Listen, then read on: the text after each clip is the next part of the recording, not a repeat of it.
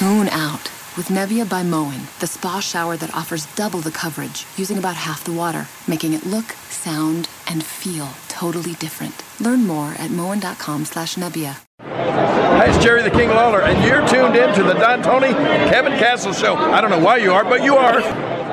Amazing, says some guy. These men have changed broadcasting forever.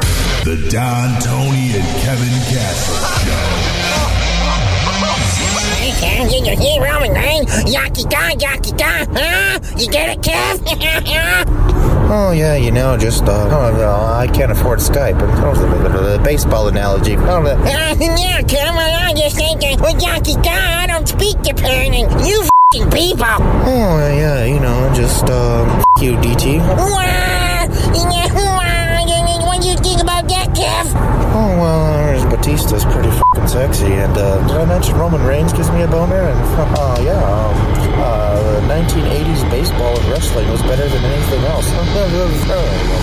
DonTony.com.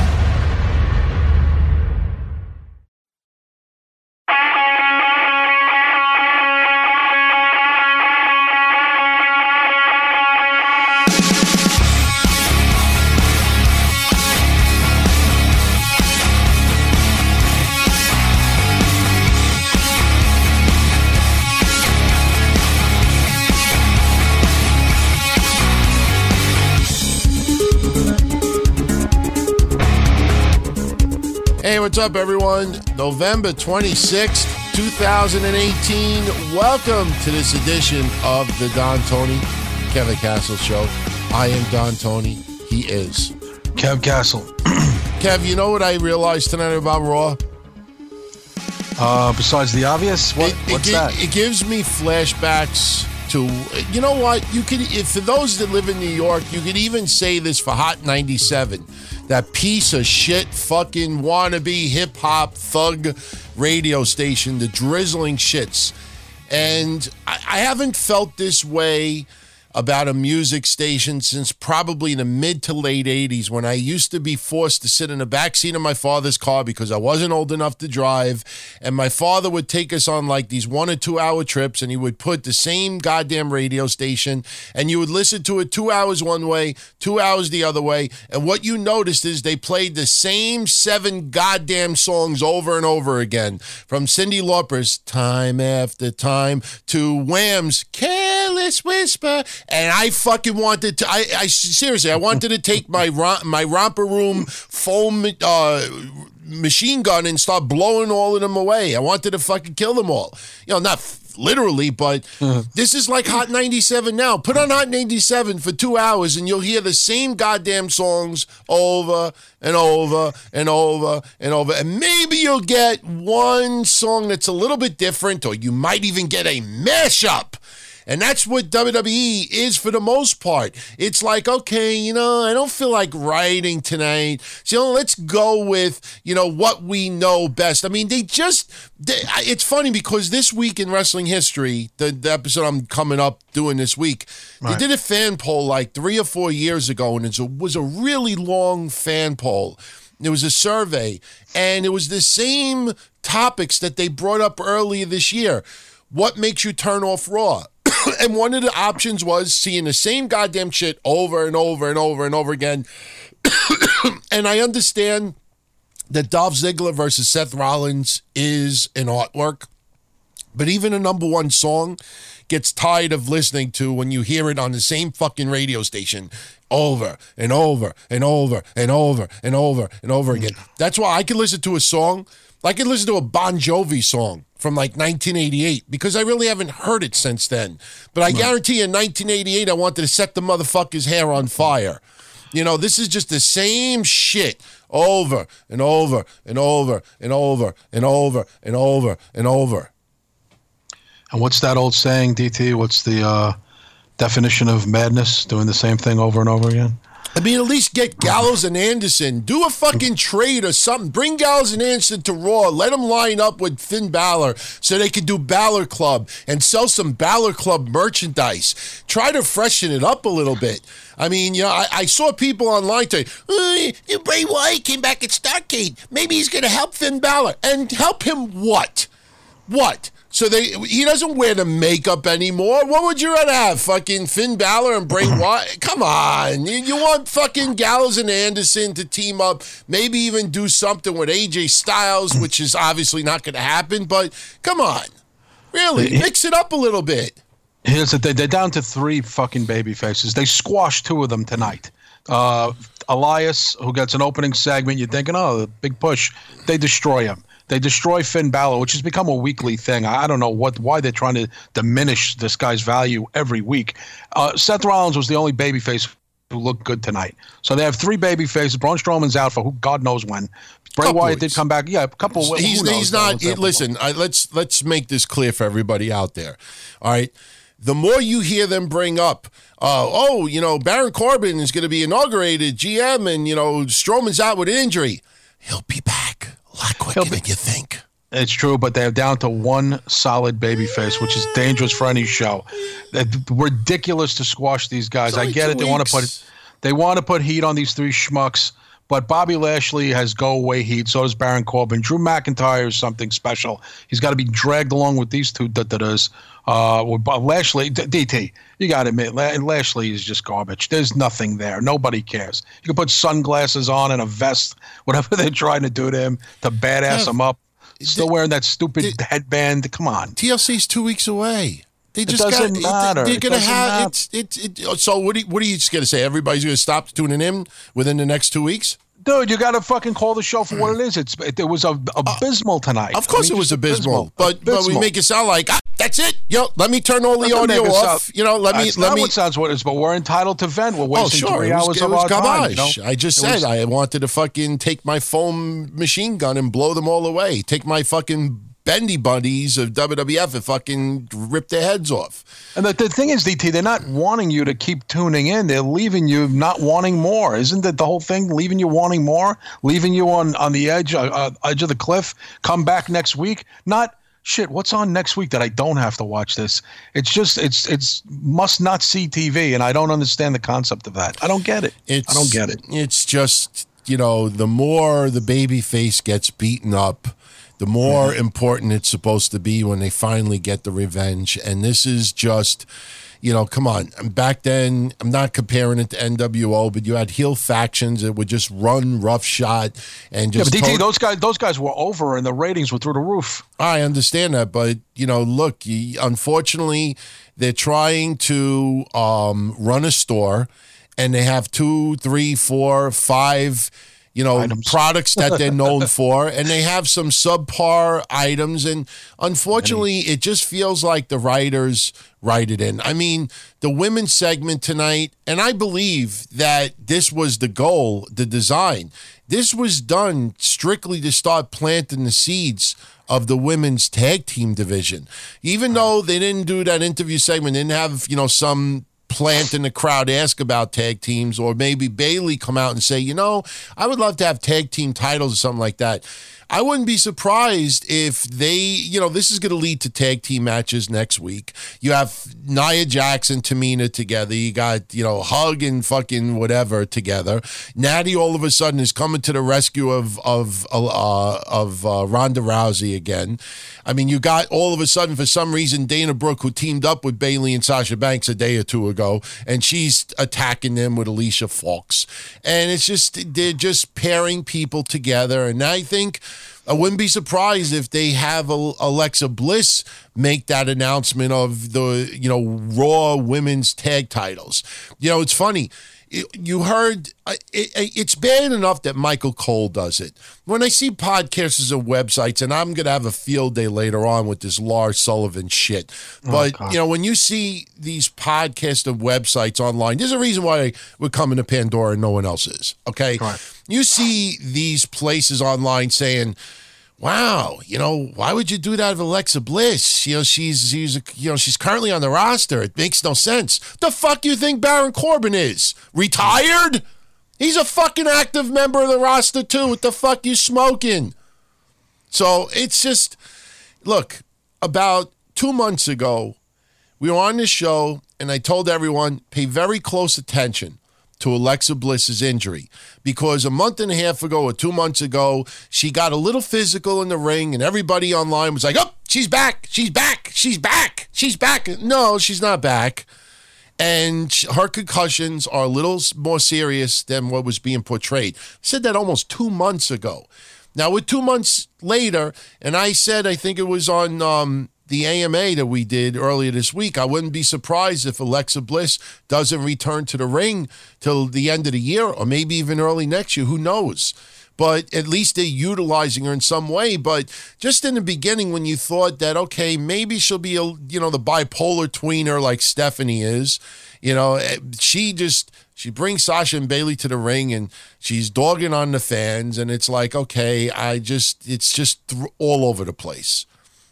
Yeah, just to jump them again, yet again, uh, and, and utilize Dana Brooke, who I guess turned heel in the last couple of weeks. I, we don't know what they're doing with her. And Alicia Fox already was in a segment, and she's in another segment. Like we can't get enough for her. And you're talking about Natty. She didn't even make it to the ring because, side note, she got jumped and beat up by uh, Ruby Riott and crew. I mean, I get it, DT. They're trying to pair people off and the tag team thing, but this again, they're not putting on their best display to keep the interest and tune in for the next week. You know, it's it's turning off fans. I just don't get what they're doing. The writing is the writing is at its all time worst. Lazy. Yeah, lazy, lazy. writing. It's, it's what it is. It's lazy. It's absolutely lazy. Um, one thing that's not lazy is us, and I want to thank everybody. Uh, hope uh, I'm back. I wa- I was out last week uh, at the Ranger game. I know I opened up last week's show, but I didn't come on. Uh, Shout out to Jesus Leva and Adam Goldbold, uh, Godbold, excuse me, our newest patrons. Welcome aboard.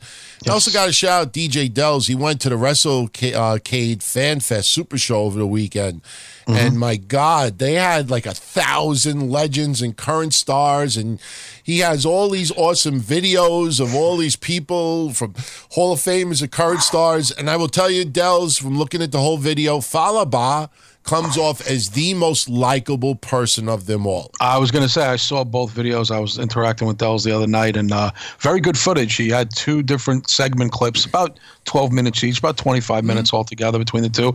And he it looked like he was hitting up and talking to everybody. And Dells has a very good uh, rapport with everybody. If you notice, he's he's really good at working the room, and uh, it seems he knows a lot of these guys too. Clearly, he's a uh, an old favorite from past uh, conventions over there.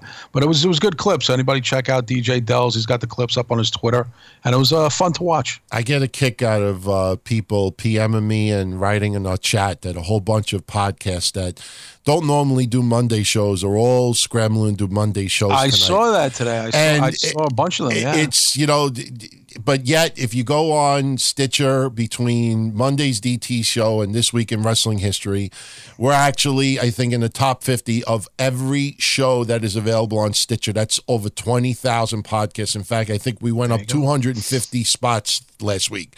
So you know, eh, people could scramble. They could. eh, The the, pro- the problem is is their core uh, foundation is all fucked up. And I, you know, can we segue to Lars Sullivan?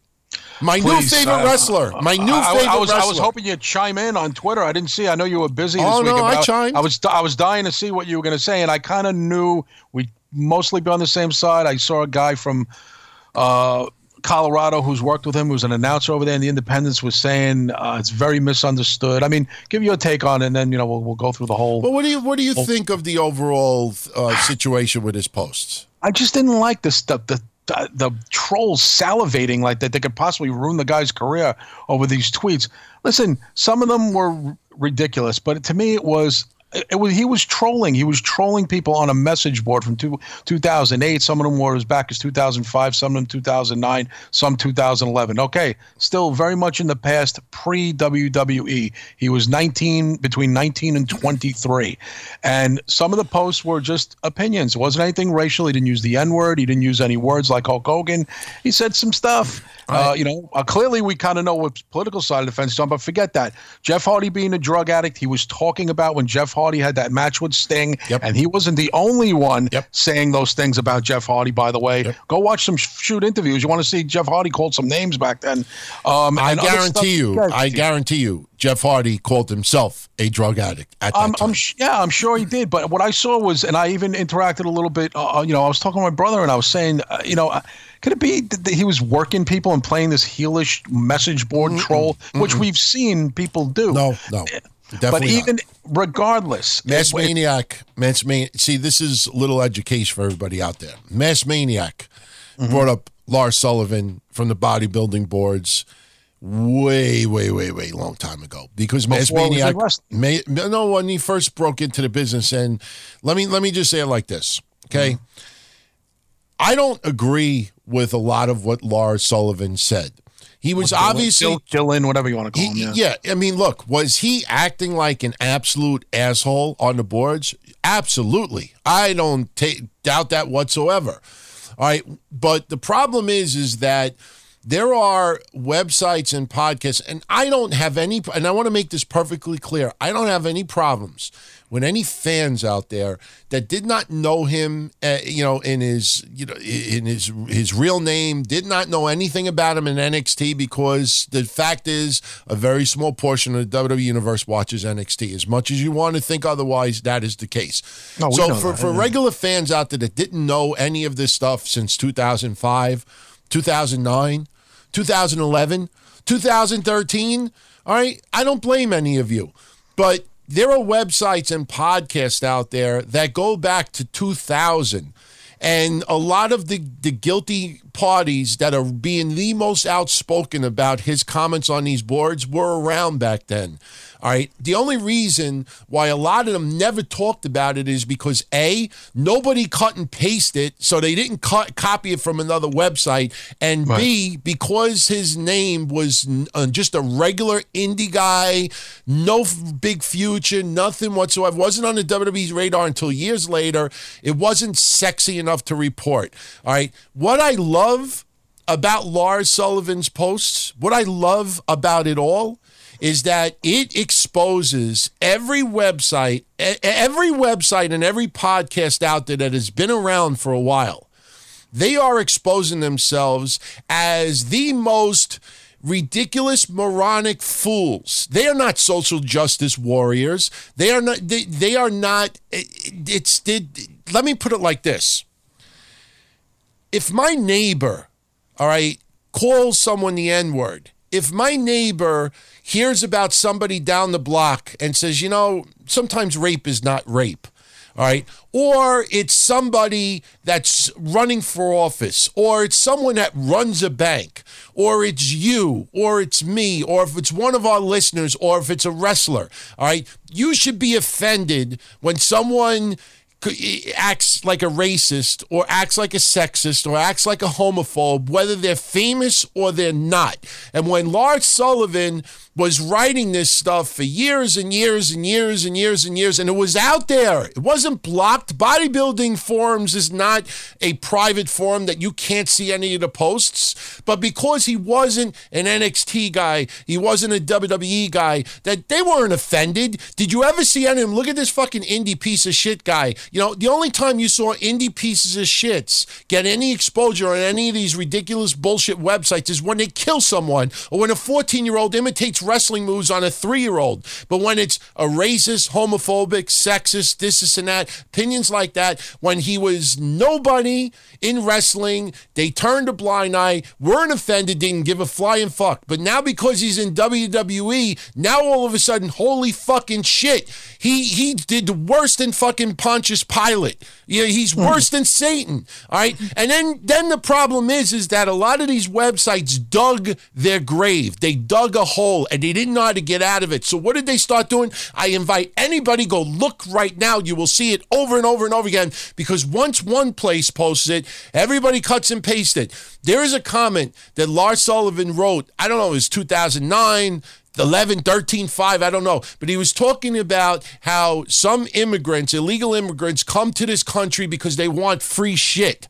All right. And then he also brought up about the, uh, other ethnic groups with that just are looking for welfare stuff. That's an opinion. You don't like it. It's not classy. It's fucked up. But there are a lot of people out there that want something for nothing. All right, you get offended by it, but what do they do? They write it as a news article. Can you believe what he said? Illegal immigrants come to this country because they want something for nothing. The fuck do you look like? You look like the dumbest fucking snowflake alive. That is not news. That is an opinion. And yes, I know some people are saying, no, that's not an opinion. That's a fact. Of course, it's a fact. But it, in, in, it, that's his view. His view is a lot of people are lazy. They stay on welfare. They stay on food stamps. They realize that they could have five kids instead of four and get extra money out of it. I know people don't have kids just to get extra money out of it, but it's an incentive that, hey, you know, eh, uh, I'm, you know, I'd like to have another kid. I don't know if I can afford it. Hey, you know what? Welfare will give you this amount of money. Okay, I spread my legs. You know, it's fucked up. It's not classy. All right, it's not PC, but it's, But it's not a fireable offense. exactly. It's it's yeah. In a lot of ways, he is uh, extreme right in some of his views, but that's not a fireable offense. You don't like his opinions. You don't like his views. You think he's an asshole. Fine, but this gang mentality. Let's jump the gun and let's write. Oh, his career might be in in jeopardy, and this, this, and that. Blah blah blah blah blah. First of all, you you you see the fucking. I did. This was the best one of them all. There was a website today that actually was tr- claimed that they had proof that he was the this registered person.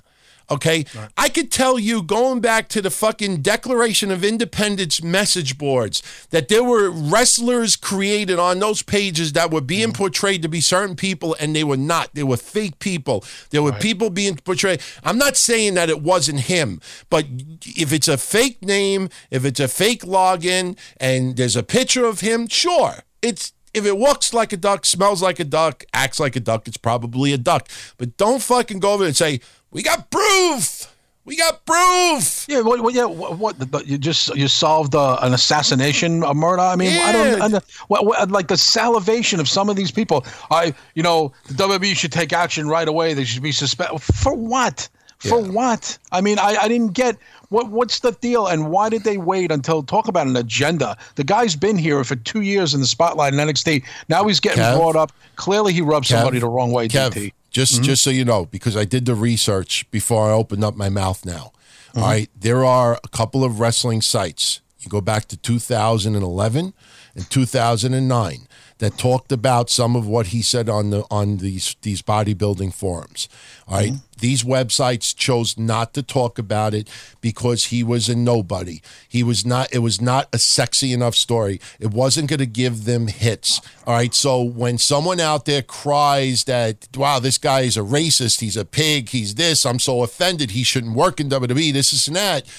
Oh, so those comments were okay before he got hired. I mean, you're offended whether he's on the WWE roster or if he's on the fucking works at the gas station on the corner. And this selective outrage just mm-hmm. exposes the just the mentality of people. I know a lot of you out there keep saying to me over and over again, "Hey, why do you keep bringing up podcasts and websites and this and that?" Because those are the same places out there that want you to tune into them or to follow them and this and that. And we have to uh, obviously always have to cover this stuff because it turns into a big story. Look at the James Ellsworth stuff, okay? I have not said anything publicly about James Ellsworth yet because I've gotten three different different variances of this story. By, by the way, DT, story deader than a doornail. Haven't heard a peep about oh, it. it's a week. it's not dead. I the re- it's it's pretty dead. I haven't I haven't seen shit. I'm on this thing every day. I haven't seen anybody talk about it. Maybe because Lars Sullivan took president in the last couple of days over it. it's not it's see the reason why we have to talk about some of this stuff is because of the gang mentality when you mm-hmm. have 150 websites out there all cutting and pasting the same thing and it floods google searches and it floods social media and it floods twitter searches and it floods comments and everybody picks up on it and it starts gaining traction. Look at what happened with the moolah thing all right The fucking McMahons cherish Fabulous Moolah. They love that woman. All right, they probably love her possibly more than any woman that's ever been employed by WWE other than relatives. And they'll never say that publicly ever again. And they came out and said, "Oh, the fans spoke and we listened." No, your fucking advertiser didn't want Moolah associated with that trophy. All right. But when some of this gang mentality starts a snowball, it could really, really destroy someone. And as far as Ellsworth getting back to him, all right, that story is not dead yet. But the reason why it hit such a snag is because every play, everybody played Inspector Gadget. You know, mm-hmm. da, da, da, That's what I said. Yeah. yeah, and I'm sorry. I said the only thing I said online is that this 16 year old wanted attention more than anything else. If you took took five minutes to look at a profile and look at all the photos and look at all the autographs and this and that, and no, it does not make right anybody sending photos of this, this and that. But again, of course not. it, it, where are the parents? Why aren't you calling the FBI? Why aren't you filing a complaint? Why aren't you doing this? Why? And and the answer was, what are they going to do? If you were that upset, offended, insulted, harassed, this, this, and that, crying, and it, you know, you call the fucking cops, you call the FBI. Someone out there cares about this person, you fucking call the FBI, you call the cops. But everybody wanted to play Inspector Gadget, and now it hit a snag because there is no other uh, i- i- scenario that they can create or or come to a conclusion with. Now it's in the hands. Okay where does this go legally? Where does this does this just fade away with Ellsworth? What is his lawyer going to do? Well, not, not not DT. Did you see the? Uh, and I don't even like to look up these things. This creeps me out. The age of consent in Massachusetts is 16. Did you know that? yeah, sure, I did. I know that, but Yeah. to, to me, I still feel uncomfortable as a grown man sending So photos to a mean. Sixteen year old. No, no. I'm talking about just the whole thing is creepy. Well, I mean, I mean, there's a lot of states that have that consent. It's not. Uh, I- There's, a majority not, of states. not in our state. Isn't it New- 18 in our state? Uh, I don't. I'm not sure about that. Someone have the link of the age of consent. I, I'm not sure if it's if it's 18. quite, or- quite honestly, at our age, we don't, you know, really have to. Yeah, you know, just- the only reason we look into that is because of a news item. Yeah, but the thing the thing is this with Ellsworth, okay? We don't know the complete story. Okay, I got three different versions of the story. The the version that I got originally was what's out there. The second version I got is that this girl was also ch- uh, Snapchatting or chatting with someone else, whether it's a relative or a friend of someone that's 30. And they were sharing this, this, and that. And the, he was sending it to this person and she got it. And this, I, there's, there's three different scenarios. I don't know which one is true, but I'm not going to p- nail this guy to the cross until I know 100% what the story is. You know, I don't blame indie shows for pulling him right now. Yeah, I- bad publicity. Yeah, it's exactly. bad publicity. I mean, look, look what happened with Jay Lethal. Jay Lethal Mm-hmm. got accused of all this. Right? Where did that go? Yeah, well, yeah. I mean, it seemed to he seemed to get out of it unscathed. Yeah, I, I mean, it's it's just the, the the bottom line is is that if something is that if you're that offended by it, especially a 16 year old getting that type of photography and videos from James Ellsworth, I posted the link on Twitter. I said, okay, you know, tough people, here, go ahead, post your complaint. Here's the FBI's link. Here's fucking for the the crimes or whatever it is for the internet. Here, here, file your complaint. Oh no, no, that's hard. But uh, you're so offended and outraged that this guy, you know, can't, you know, she's taking advantage of her. She doesn't know what to do. She's a, you know, you you step up to the plate. Everybody fucking backed off. It's the, the the internet is dangerous. It is disgusting. And these wrestling websites and podcasts that take the Lars Sullivan thing and blow. Like I said, I have no problem with fans that didn't know about any of this, but the Lars Sullivan stuff has been out there for years. And I remember Goodman talking about this seven years ago. All right, I got to find the episode or two that we talked about it because we used to have little debates as far as, you know, uh, certain things with different ethnic groups. And one of the topics was something that he wrote. This has been out there. It's not a new story, but because now he's coming to the main roster, Right. now all of a sudden I'm fucking offended. I don't want that person on my show that I'm watching. You know, no, that you're not offended by it. Because if you were offended by it, you would have opened up your goddamn mouth when the guy wasn't coming to the main roster. Now Lars Sullivan is my fucking favorite person that, that, that I haven't even seen on the main roster yet. Yeah, I mean, it's just all these r- ridiculous people on there, you know, trying to scold other people for, like you said, DT, wh- you know, doing research and finding out facts instead of going like a bunch of villagers with torches going after Frankenstein. I mean, it was just totally ridiculous. He should be fired. There, there's a more, you know, you should be morally outraged. Oh, the moral compass, everybody hiding under troll names, chastising other p- uh, grown people on how they should behave and what they should account for. It's like worry about worry about yourself. I just wanted to say this because this guy wanted to make a point. Uh, his name's Lucas Braidwell. He's the uh, play-by-play commentator for Rocky Mountain Pro out there in Colorado, and he said he's known Dylan since he first started training out there in Colorado. He's generally a very good dude. Never saw a hateful bone in his body all the time he knew him. He said he was just young and stupid, had young stupid moments a long time ago. That's coming from somebody who Can knows I, him. Can I say something? Not to be a dick.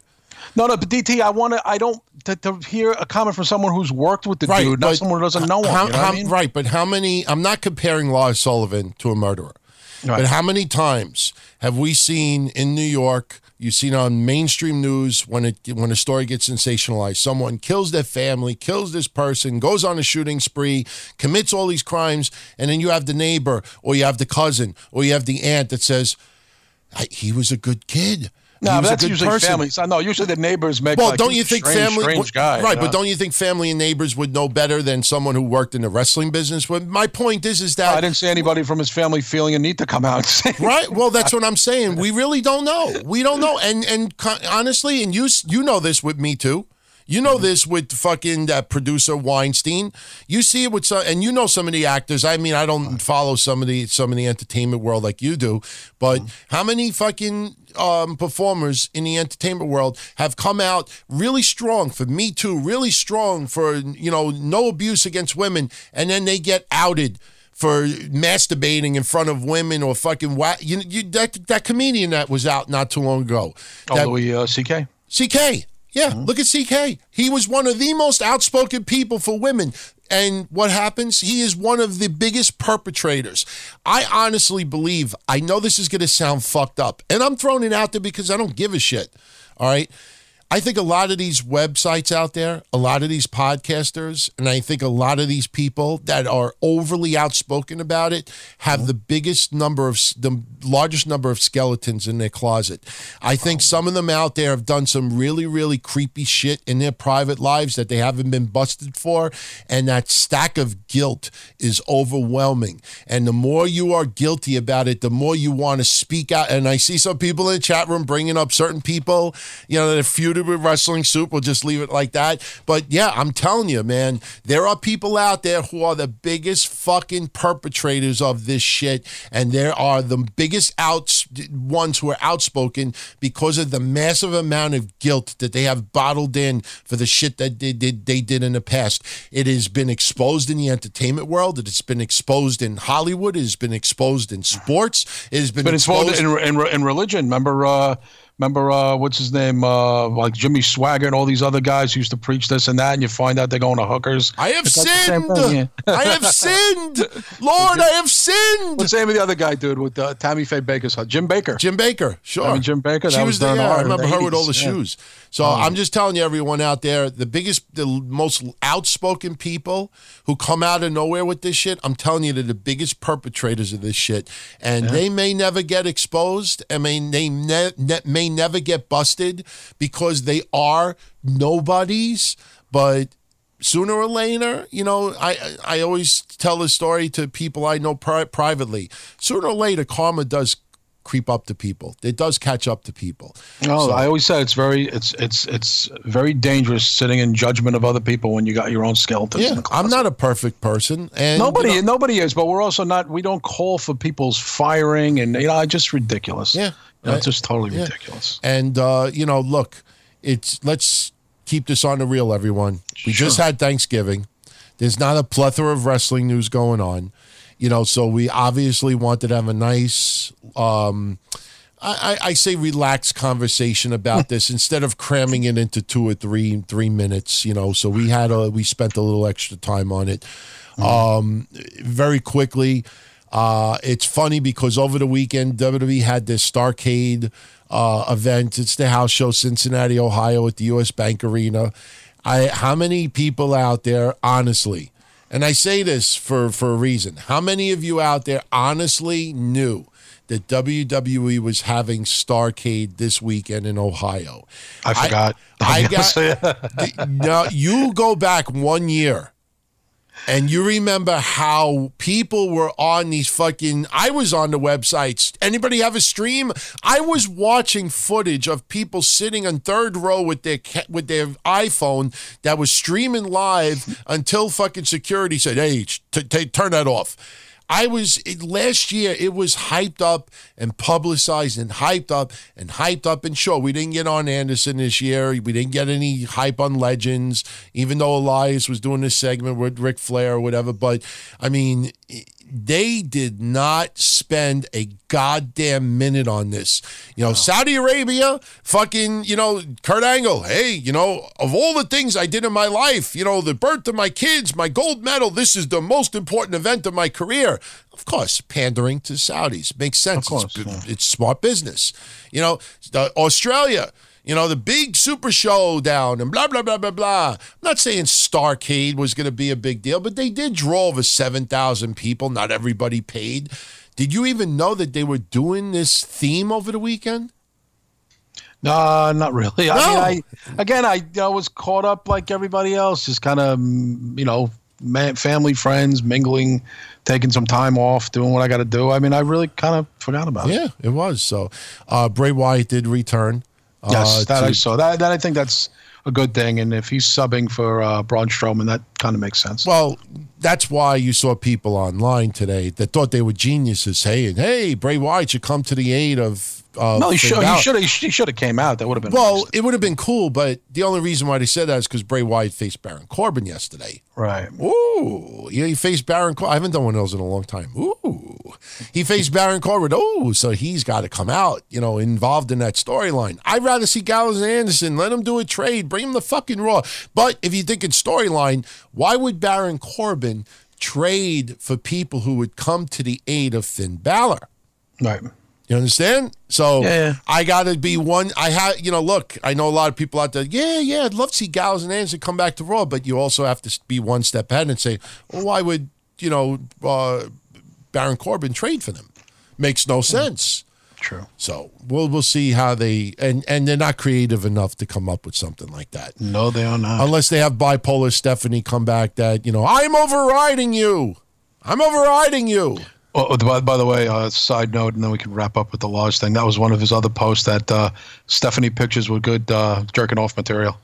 I, honestly, no, look, we I talked about Jit Gel Rags going back to the hotlines in 1997. It's 1997. embarrassing because it's his boss now, but you know, is I he, li- look. Not- uh, is he lying? I don't know. Come on, I mean, you, you, look, Mick Foley used to talk about uh, Christy Canyon like that, and he finally got the opportunity to meet her. I mean, you know, we've had people that we grew up with that were Jit Gel Rag material. There were women in wrestling when I was younger.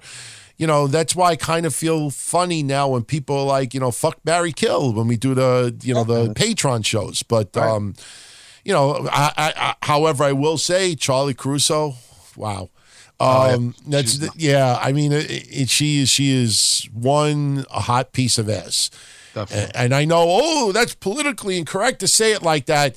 Um, I she she knows she's got it. She knows she's a piece of She knows she's got it, and I say that the most complimentary. But Yeah, um, gorgeous woman. no, but Stephanie back in the day, come on, Stephanie, you forget when they were doing the things when uh, she had the breast enhancements and they did this segment when she was on SmackDown and the camera started from her lower thighs and went all the way up and showed her big ass, and then she had her tits in everybody's play- faces, and then sometimes she'd come out and you think, it, you know, if you're watching at home, you think it's 30 degrees in the arena, if you know what I'm talking about. I mean, they really overhyped Stephanie's, you know, sex appeal at that time as well.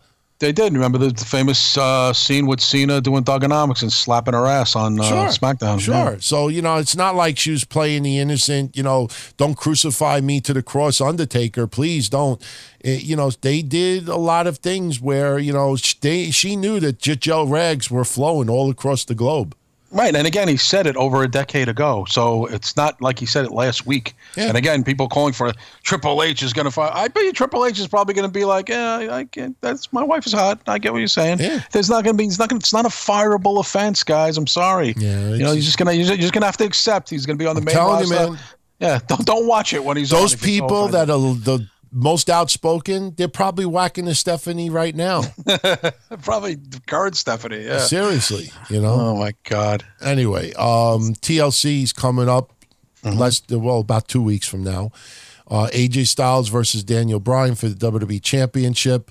Uh, I still think Strowman versus Corbin is going to happen in some way, shape, or form. I mean, the more they talk about Strowman, you know, being out and Corbin being, it's it's just it's Right. it's happening. Yeah. And then you got Ronda Rousey defending it against Nia Jax there was reports all over the weekend that Nia Jax wasn't originally going to be Rousey's opponent at TLC. It was supposed to be Natty, mm-hmm. you know, but unfortunately, because of the death of Jim the Anvil Neidhart, they felt that they couldn't keep Natty as a heel right now. Honestly, I'm not saying this to sound like an asshole, but you know, we sympathize with Natty, you know, as human beings, and t- I think she is one of the most genuine people. I don't know her personally, but you, for some there's you see her you know outside of you know the cameras and she comes off as very authentic. She comes off as you know like a really nice person. I don't know if she is but i think you know like the the, the fans feeling guilty that she lost a dad has worn off by now. In fact i'll go one step further. I am shocked nobody has brought this up. I'm going to bring it up. I'm not going to say it's going to happen within the next two weeks, but me, just because if I was a wrestler, you remember when Eddie passed away? Of course. Remember when they did the storyline with the with the lowriders and stuff like that, and Yeah, you know, yeah. and what was the criticism towards Batista and the storylines? Was he criticized? I thought he, he did a nice tribute. No, I no, I'm didn't- talking about the tribute. I'm talking about the storylines that preceded after Eddie was gone. The storylines that involved Eddie still. What was the criticism? The criti- the criticism was like, how could you use Eddie in storylines after he's dead? That is so disrespectful. oh yeah, I mean, yeah, they did that with, it was with him. it was fucked up. But a, a lot of us at the time thought, hey, you know what? We're not wrestlers. We're not in Eddie Guerrero's shoes. Yeah, Eddie, you might have would have liked that. Yeah. yeah, Eddie could have said to me, "Yo, if I'm if I go, you know, I keep my legacy alive. Fucking do this and that. I, I'll go one step further. I would fucking put Roman Reigns back on TV for one week to try to like maybe you know not not not get physical, but maybe cut a promo or something on Ambrose or something like that." And you know, get even more heel heat. I mean, I saw people in an uproar last week. Oh my God, how could Dean Ambrose bring up Roman Reigns? This is saw this uh, is yeah. fucking entertainment. This isn't fucking romper room. This is PG entertainment. You mean to tell me that a movie where someone fucking talks about someone's health? How dare he? This is Dean Ambrose. This is not Jon Moxley. And I got news for you. They have so much love and respect for Roman Reigns. I guarantee fucking to you that Roman Reigns gave his blessing. Yeah, no, no, no. If he gets the storyline over even more, that Dean Ambrose is just a sick motherfucker and just distasteful prick. Yeah, no, no, it's fine. I'm cool. I'm cool. Yeah, So- I'm sure they spoke spoke about that. I don't know why fans are again this moral compass of fans for wrestling, which is a, it's, it's story building, it's storytelling. I'm going to make a prediction. I'm mm-hmm. not. I I think you may not read this. You may, you know, maybe Meltzer or somebody will bring it up in the future. Maybe this is just coincidence, Right. or maybe you'll observe it. Maybe you'll feel this way, but we're in a, an era right now as far as WWE goes where you remember when Roman Reigns went down and I said, who is going to replace him as the real good guy for the role model for the kids and everything? And I said that WWE may go a little while without that role model, quintessential person. Yeah. I have a feeling. I'm not saying that, I'm not saying WWE's going attitude, but I have a feeling that WWE is going to concentrate more on trying to build the teen adult, the the teen male, the teen female, not necessarily the children. And that if the children still want to tune into WWE, they still got Bayley, they still got you know clean cut guys. You know they'll they'll they got oh look at the lucha people with the mask. You know, mommy, I want lucha mask. So they'll still have. But as far as the clear cut John Cena, the clear cut take your prayers, eat your vitamins, you know, say your prayers. The Roman Reigns, like they're gonna be without someone like that for a little while. So I think they're gonna focus on teenagers and Yeah. and adults, of course. I don't know. Do you do you feel that way? Oh, I, I, yeah, I guess so. I mean, um, I didn't really think. I, like I said, you know, you're bringing up something I didn't really think about. So yeah, I guess so. Okay. Speaking of Cena, he is going to be working December events for WWE. He's going to work uh, the day after Christmas in MSG, 27th in the Nassau Coliseum, 28th in Maryland, and the 30th in Tampa, Florida. These are all house shows. Uh, I no, actually, the the Raw event. Uh, yeah, the 26th is is the yeah this no December 26th is a Wednesday. So no, Is it? Yeah, Oh, it's a Wednesday. Chris, Chris, wait, wait, Christmas falls on what day this year? Christmas Tuesday? falls on a Tuesday. Tuesday. Okay. Yeah, they released WWE.com. If anybody, because Cena is a big star and maybe kids want to go see him or whatever, there's um, a complete list of events on WWE.com because he's doing a series of uh, show dates in January too, from Georgia through Alabama through the southern states. Uh, he's going to be making a bunch of appearances in January too. Yeah, he's got that movie coming out. So I, Yeah, I, yeah, I what is guess, it? yeah. Bumblebee or something? But yes, he's in that Bumblebee, Transformers. Transformers all through- yeah, Bumblebee. Yeah. yeah. Why would I want to see a Transformer turn into a Bumblebee? I, I tell you the truth, I didn't even know that movie. I kind of, I'm kind of off the radar of the Transformers. Oh, I, haven't seen any of the three that, the two or three they put out. I haven't even watched them. By the way, for those that are not on our Patreon, you missed an awesome rapid Oh, yeah. fire Ask Us Anything episode last week. Mish, Kev, myself, we did three and a half hours. You sign up patreon.com slash Don Tony. Um, you can just really enjoy not only that episode, but there's hundreds of hours of Breakfast Soup. There's hundreds of hours of Castle Chronicles. Blah, blah, blah is returned. You get ad free editions of DTKC show, Breakfast with Blasi. By the way, Breakfast with Blasi will be back uh, not next, not this Wednesday, but next Wednesday. I ended up taking off this week because it was Thanksgiving and I was just planning going away with, with my family was just uh, overwhelming. And as you saw on my personal Facebook page today, I mean, I'm not going to take a close friend of mine for 25 years and then hashtag his name Right, and then say, you know, his father died when it didn't. My friend's father passed away uh, Saturday night, so tomorrow morning I got to go to the to the funeral. Yeah, condolences on that. Yeah, no, way. thank you. You know what sucks about that, man? I'll be straight up with you, and I don't want to bring be a Debbie Downer for anyone out there, Mm-hmm. but I got news for you, man. I don't do drugs. I don't drink. I'll have a glass No, of no. wine once in a while, and I take pain medicine, you know, just a little Right, at a right. time.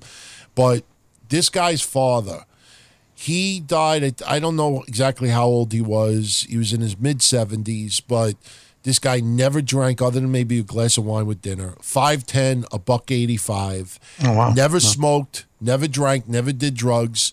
Exercise bike, used to ride his bike from his house to the hair salon that he owned.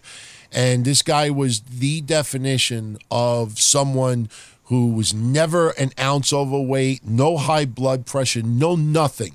Lived clean as a whistle his entire life and was taken from us in his mid 70s. Uh, a heart attack? Yeah, he had, well, he had cancer and then he died in his sleep on Saturday. Oh, okay. I was going to say. Uh, Yeah, it just didn't, and cancer didn't even run in his family.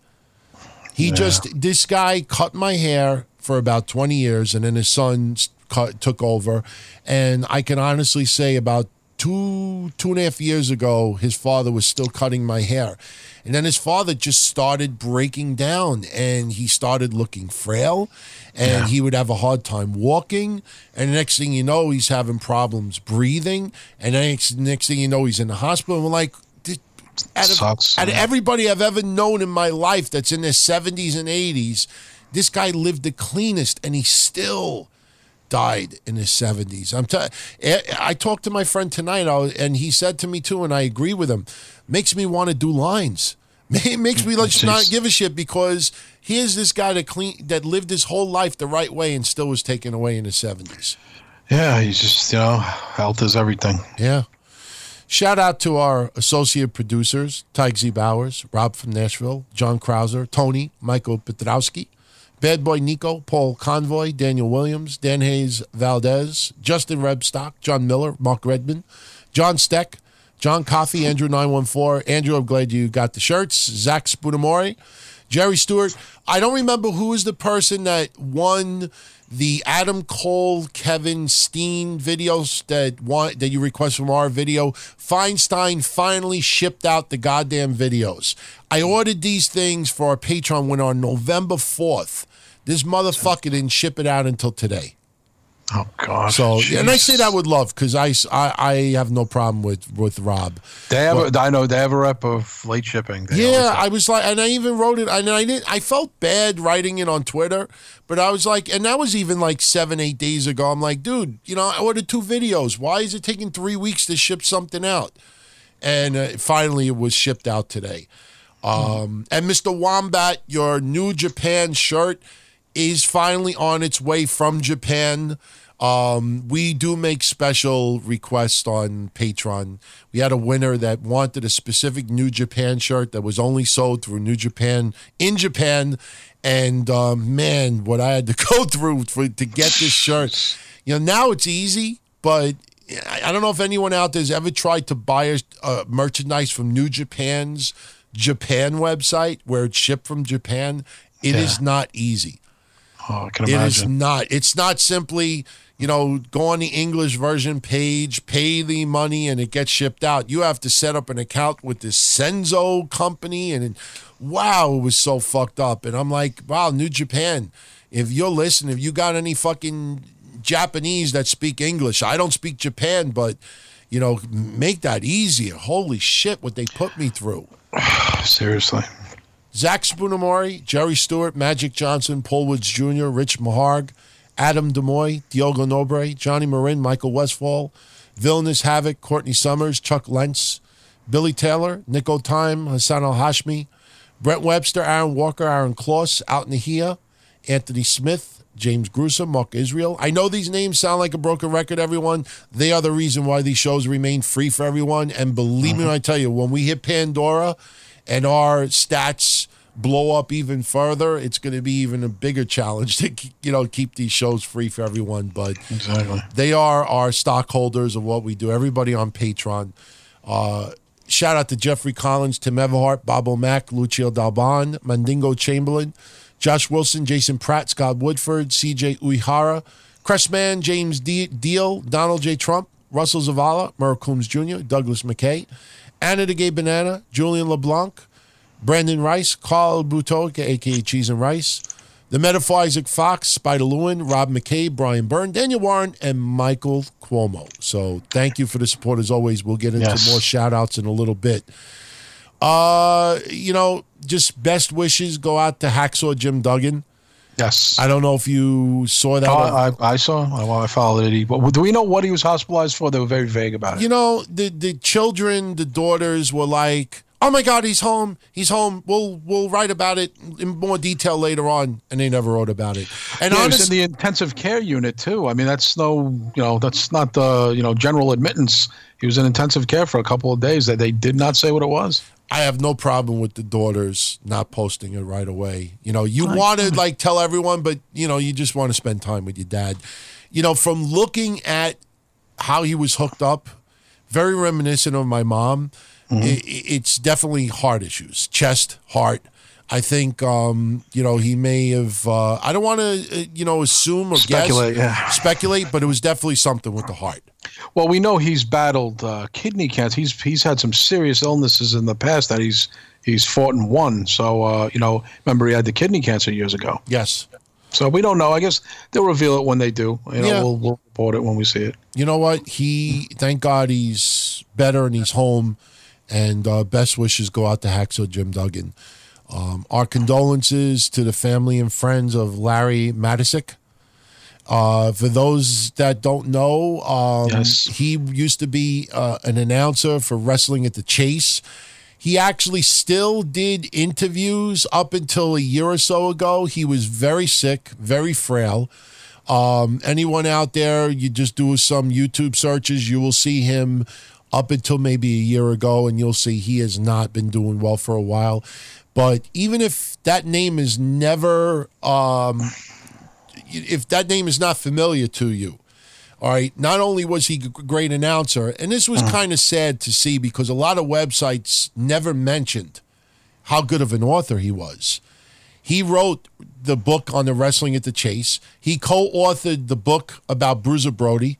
Yes. He wrote the book of 50 greatest professional 50 greatest professional wrestlers of all time. Yep. Drawing heat the hard way. This guy wrote many books. That Yeah, La- yeah, Larry. I'm sorry, to cut you off, DT. He was a good friend of uh, Brody's wife, Barbara Goodish. Convinced her to write that book, and he was in the documentary. A lot of the documentary on Bruiser Brody that uh, High Spots put out. Yep. Uh, he he was in about half of it. Yes. and he he, he looked. I, I was saying he, he looked. Maybe he had something going on there uh, when that was done, which was about a year and a half, two years ago at this point. Um, but yeah, he he was he was good friends with Brody, good friends with Dick Murdoch and Dusty Rhodes and all Ric Flair, and I'm surprised more wasn't said about him. It's kind of too Yeah. bad. He's a guy from yesteryear, but a guy who had a lot of props with guys like Bob Geigel and the Kiel Auditorium and famous, infamous matches that took place at the Kiel. Mm. So I mean, uh, he's he's got a name for old school wrestling fans. Yeah, I, I agree with you 100%. I, I didn't expect WWE to say anything, obviously. And and, and it's nothing wrong with them not saying it, but I expected a lot of legends who are on social media to have written something in the last two days. And I'm not going to start picking out names, but there were quite a few people absent. I was like, wow, that's fucked up. Because you and I, he wasn't a household name, but that guy is, you know, legendary. I mean, he's in the Pro Wrestling Hall of Fame. I mean, that guy should have gotten more love online. That's kind of a shame, to be honest. Yeah, he, he's he's a great storyteller. If you watch the Brody documentary, um, you know, the Last Rebel, the Bruiser Brody story. yeah. Uh, Larry's a great, great storyteller, and I actually found myself, and I heard he was an author of other books. I was even thinking of ordering some of them. He just really captured my interest because clearly, you know, me and Don Tony can respect a good storyteller and a good talker, and he's got a lot of stories to tell. He's he's worked with some of the biggest and the best. He's what Sam Muchnick was his boss at one point, famous promoter. Uh, up there with Vince McMahon Sr., used to be on the NWA board back in the day, a, a real historian. So yeah, look him up and look up some things. And as DT said, check out some of his books. He's he's a good writer. Yeah, very good writer. I mean, Mm-hmm. it just you look at the reviews, you look at the success of some of those books. Um, I just like I said, I was a little disappointed that some Yeah. websites never even mentioned he was an author. Because I think uh, people would be very impressed at the the amount of writing that he did. Absolutely. Very quickly, I know I mentioned Roman Reigns a little bit earlier. My idea of bringing him on TV for a week. Uh, he was spotted over the weekend at the Georgia Tech versus Georgia Bulldogs football game. He, they put him on camera for about five seconds. Um, he was wearing a beanie hat. Uh, he looked good. He didn't, Yeah. you know, he didn't look frail in any way, shape, or form. But you know, you could tell by the beanie hat that uh, the the long locks are gone. Yes, I was going to say that. I saw the clip. I saw it twice because he mouths something, and it. Uh, he says, uh, "I'm the real big dog here. To hell with Georgia, baby." Just kind of taking a little bit of a shot. He play, he was a Georgia Tech guy, and they were playing uh, uh, the Georgia Bulldogs. He was a Georgia Tech Yellow Jacket, so that's why. But it was all in good fun. And Georgia Tech actually tweeted, uh, "Roman Reigns knows the good word." Yeah. So they, they were having some fun, and yeah, it was nice to see him. Yeah. Um, speaking of lost hair, I, I don't know what you think about this, okay? Shawn Michaels was on Edge of Christian's podcast. And uh, they asked him why he shaved his head. And um, this was the answer he gave. He said before the storyline started, he was doing a movie. It's an independent movie being filmed in Texas where he had played a younger version of himself with his hair. And then later in the movie, played an older version of himself that got sick. So he had shaved his head for the movie. And because his head was already shaved and they presented him with the idea of doing Saudi Arabia, um, he said, you know what? Triple H has his head bald now. Why don't I leave it that same way as well?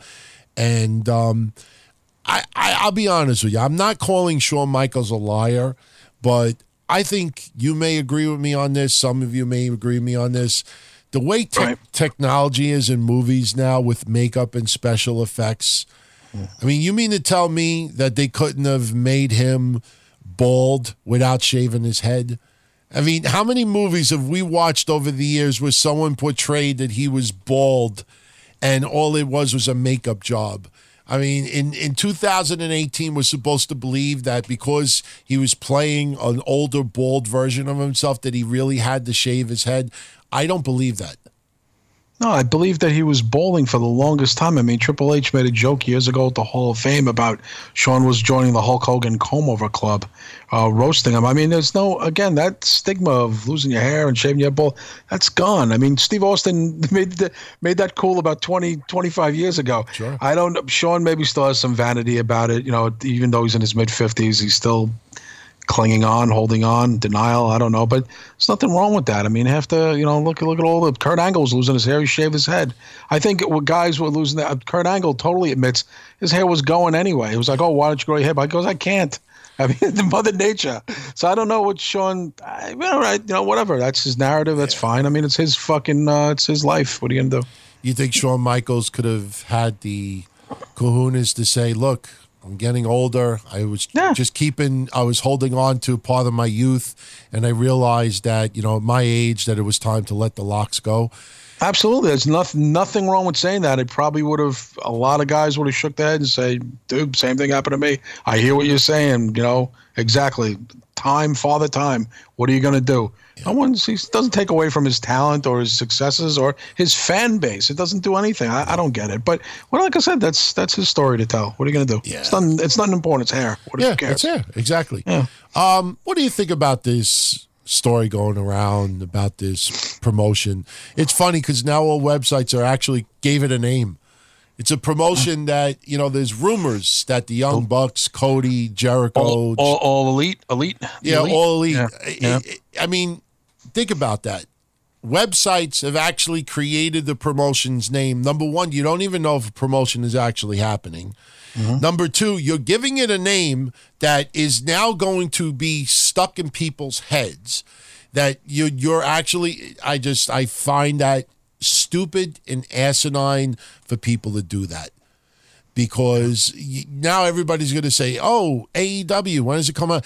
To me, you know what this feels like to me? This feels like the fans that really are, are dying for All In to become a Fed instead of a once a year or, or maybe just a once every couple of year thing. That, um, that oh, we need to call, give it a name. Oh, we need to say this. Oh, we need to do that. There is nothing concrete that shows that this promotion is actually starting up. And not only that, you know, you you actually have people saying that Vince McMahon is trying to sign people to longer contracts. And what what the fuck? You think this promotion's going to start up in three months? Yeah. I, and where's the TV deal? Where's the venues? Where's the regular salary? Nobody ain't fucking jumping ship. You know, if someone wants to leave to do indies, you know, Raven was a great example of that. I truly believe to this day, Raven arguably might be the greatest indie wrestler that worked the indie world. And the reason why I say that, and I've said this before, is that he knew how to make money as an independent. He knew how to maximize his income, selling gimmicks. You know, just in- in- being interactive with fans, doing Gaga shows. I think he really got the most bang for his buck on the indie market, and you can make a comfortable living in in the indies. Now, you know, look, when you're a famous wrestler and you live a high lifestyle, it's very hard to go from that to making, you know, a thousand dollars or two thousand dollars a week. But um, you know, I, I could see a wrestler who's maybe burnt out of the WWE schedule that wants to work indies and they give it the uh, perception that he, the person's jumping ship to be part of a new Fed. In all actuality, all they're doing is becoming an indie wrestler who will be open to doing dates for for a new Fed. I think a lot of it is smoke and mirrors right now. Wishful thinking. Yeah, I agree with you. There's there's no evidence of it. I, I actually listened to, like I said, and I listened to a lot of different things, a lot of different podcasts, especially over the last couple of years. And we're kind of doing fantasy football, like playing. What if here, here's a good scenario, and blah blah blah, and it's fun to think about that and stuff. But I, I don't want to invest myself too much in that kind of stuff, and we don't really do that on this show. Me and you don't play fantasy booking uh, because, again, it's just you know, throwing it up in the air kind of stuff. It's not anything based on facts or anything like that. It's like Kenny Omega could be the champion, and the Young Bucks clearly will be the tag team champions. Jim Ross will clearly be lead announcer. There's no evidence of that happening whatsoever. Zero. yeah. None. No, I mean, if yeah, wishful thinking, and great, and and if it happens, wonderful. But uh, again, you know, it's it's fantasy, uh, it's fantasy league until That- we get facts. That's the number one problem right now. People take wishful thinking, fantasy, and opinions and emotion, and they try to in- t- turn it into news. That's the biggest problem that we encounter.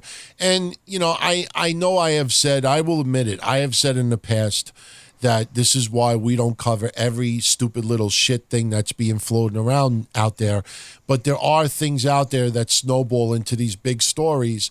And you don't know what it's like, everyone, to get tons and tons of PMs and tons of emails and tons of tweets. Hey, what do you think about this? What do you think about Lars? What do you think about this? What do you think about Ellsworth? Are, are, are you guys going to talk about this? Don't forget to talk about that. Yeah, don't Oh, This is forget. a big story. Yeah, don't forget. yeah, don't forget. I mean, come on. It's like we're going out to grocery shopping. DT, don't Yeah. forget. The, it- the best one was like two or three weeks ago. Guys, don't forget, talk about the guy who's auctioning off Sasha Banks' hair on eBay. Yeah. And, and you know, I don't want to name the website, but the this this one same website that's doing some of this shit with Lars Anderson wrote that story two weeks ago, and and I said this, I think on Breakfast Soup it might have been. I said, you know, that story sounds so fucking familiar. I remember somebody auctioning off hair not too long ago. So I go into the DTKC archives. Sure enough, I think it was the first week in January, the episode that you and I did. We talked about someone who won a Connors Cure shirt in an auction on WWE's website that Sasha Banks had worn, and a couple of strands of her fake purple hair because it's the extensions. It's not a real hair. It was the purple extensions was on the shirt. He tried to sell it on eBay. Then I looked up the link. This is how bad websites have become, everyone. I looked at the link from two weeks ago or three weeks ago that this person was claiming that someone was auctioning Sasha's hair, and it was the same link from the eBay auction from December of 2017. The auction ended 10 months ago. So I, I, I politely contacted the person. I said, You do realize you're reporting a story that's 10 months old. They left it there. Oh, did they? Yeah. Um, I want to mention because I saw Dell's uh, interviewing him, and I watched the clip on Instagram. I thought it was just a nice thing to do, and I wanted to mention it. I'm sure you heard about it. Uh, Nick Aldis and Mickie James on Thanksgiving announced uh, that they're doing a contest.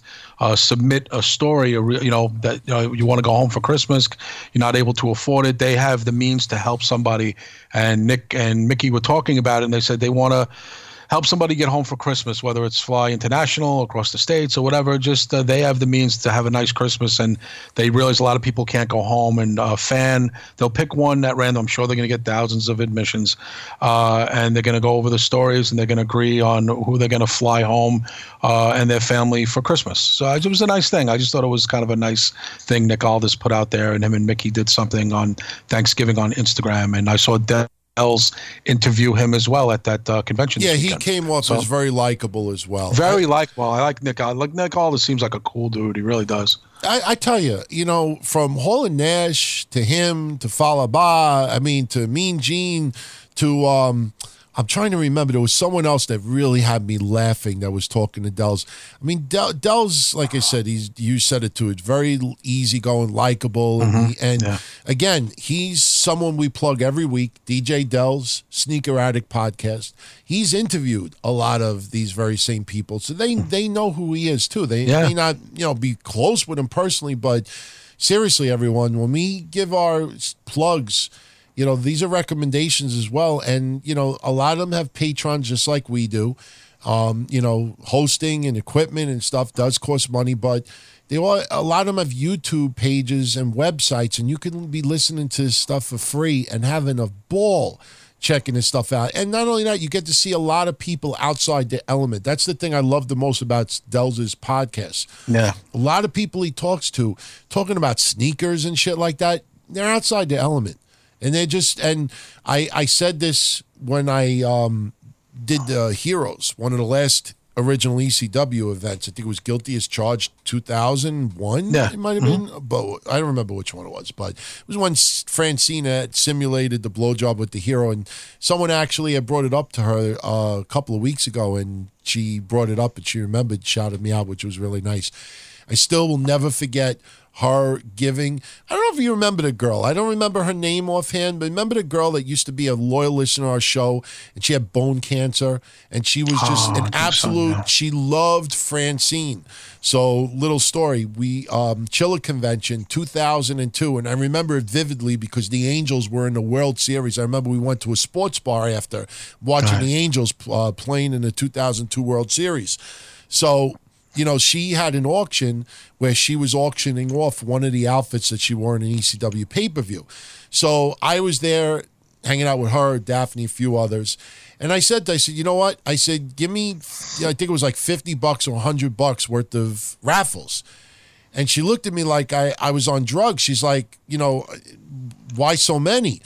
And I don't know. I, I don't know. Maybe she thought that I was trying to impress her. Like, hey, I got all this money. Hey, let me buy all these raffles. And then I told her, I said, look, I said, you know, I, I do a hotline. I said, I also do a little wrestling stuff, XPW, whatever. I said, and there's this girl who's a loyal listener to the hotline, and she's got cancer, and she's very sick, and she absolutely adores you.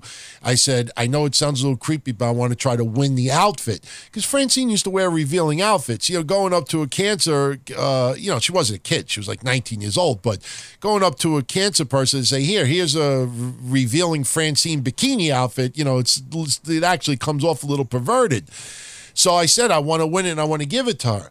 So she said, okay. She now people were really buying raffles. So she didn't want to finagle the contest. So it ended up that I lost, but I won.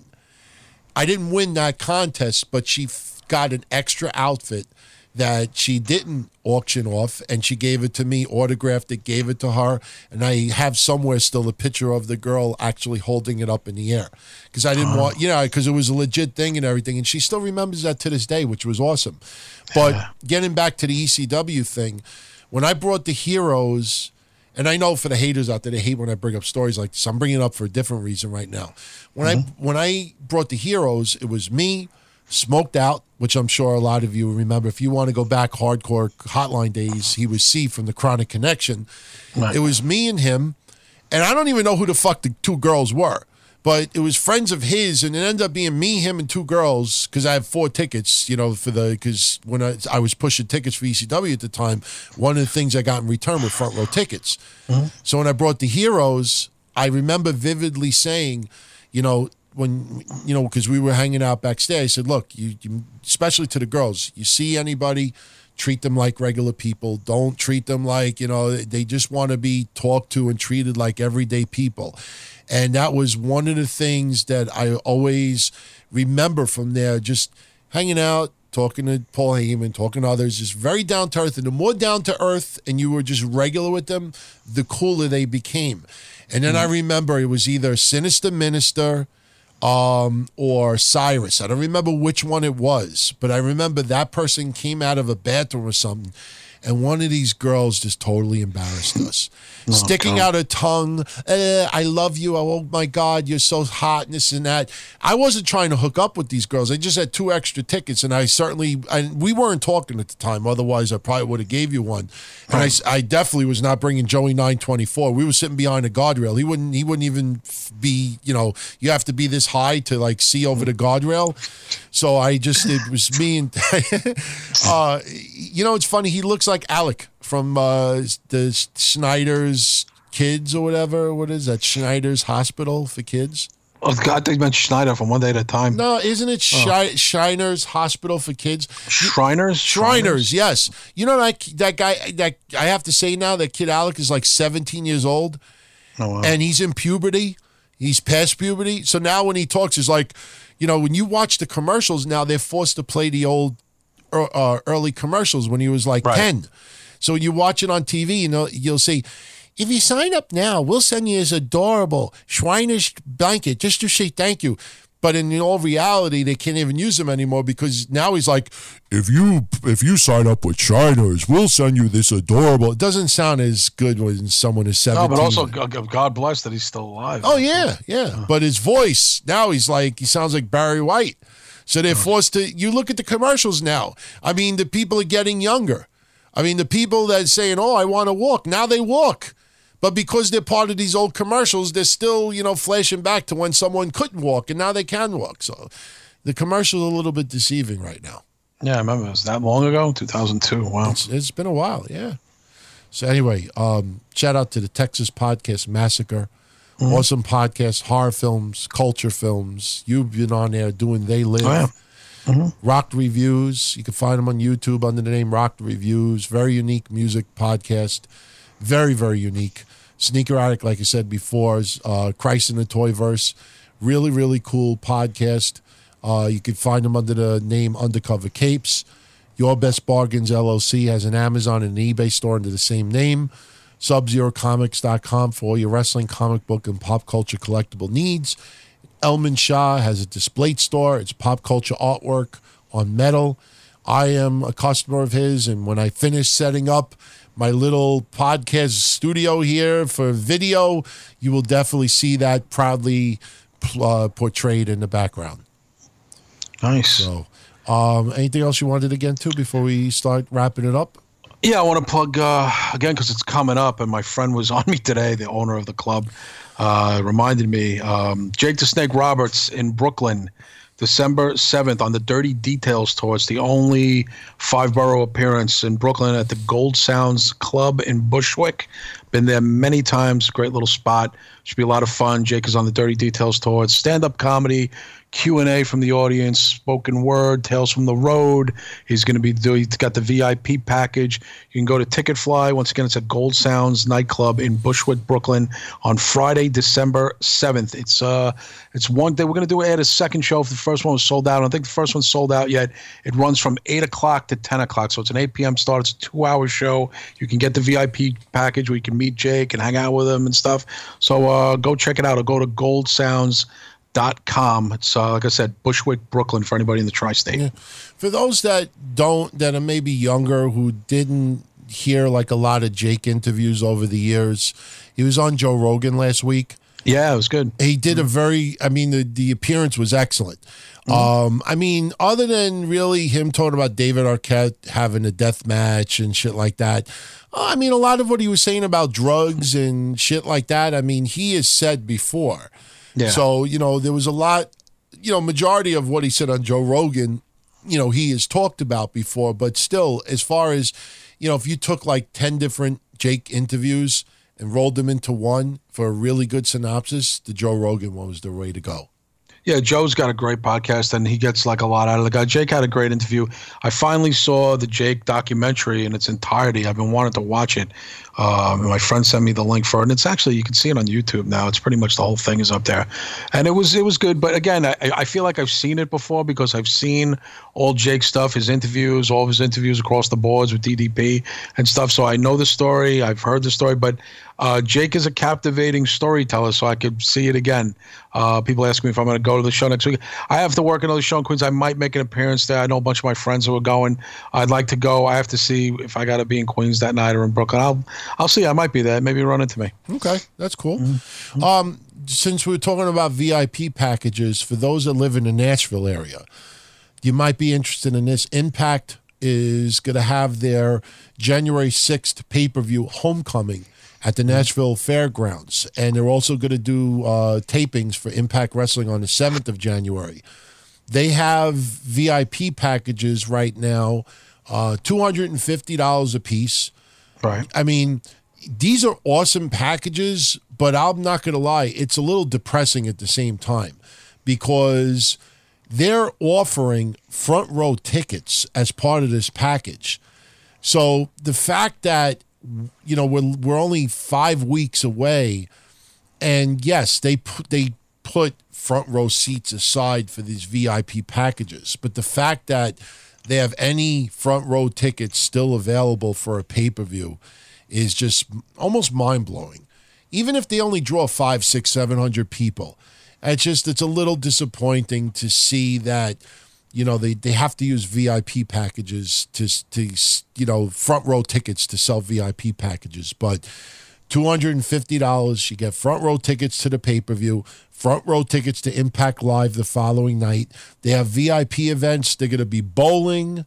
They're doing trivia meet and greets ringside photos. I, uh, you get discounts for merchandise. It is really an awesome package. $250 that is awesome so if you're in the Yeah, nashville awesome, area yeah. even if you're not a big fan of the current impact wrestling product that is a great one two night out you know with your significant other or a couple of your friends you're not breaking the bank i mean how often do you get the opportunity to sit front row uh, for a televised event I agree. Yeah, no, that's not bad at all. yeah so hopefully some of our listeners that live in the nashville area I want to hear that you guys and gals went Yeah, go check it out. There's, you know, so like I said, if you have the money and the means, go check it out. have you checked out any of uh, enzo's uh, rap performances from last week No, but I, I, I, and I wasn't, and I spoke to somebody who was actually there. Uh, because I was hearing the attendance 50 paid admissions, 35 paid admissions, 38 paid admissions at the uh, Whiskey a Go Go. Uh, like I said, there's bands here from New York that tour and, and play there, so I know the room pretty well. Um, and it was uh, less than 50, 50 paid admissions, which is pretty horrible. I mean, I, I'm very surprised to hear that. I was, I thought the attendance was off. I think people, people were kind of embellishing just to kind of humiliate Enzo, but it was that bad from a, uh, someone who was there in attendance, and uh, they were saying the same thing. Boy, we, without the uh, WWE machine or the endorsement, uh, boy, have the mighty fallen. I get news And, for you. uh, yeah, yeah, not to interrupt you, he probably would have been better off if he wasn't from the WWE machine.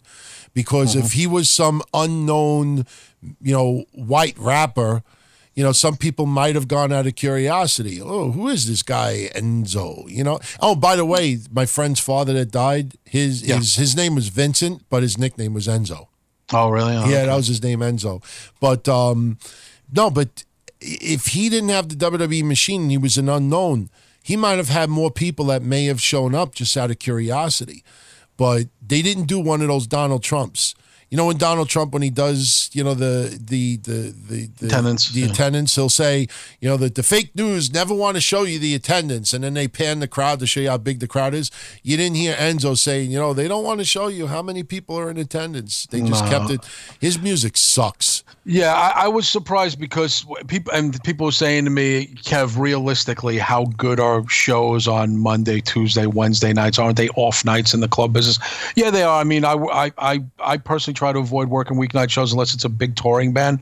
Um, you know, local, but sometimes these lo- local shows with local artists and local showcases and open mics do like 100, 150 people on a Tuesday, Wednesday night. So they were probably, Whiskey Go Go is probably better off just doing an open mic and just having him join a bill that was already complete and have him cap off the night instead of making it all about Enzo and not having a bunk, bunch of locals open.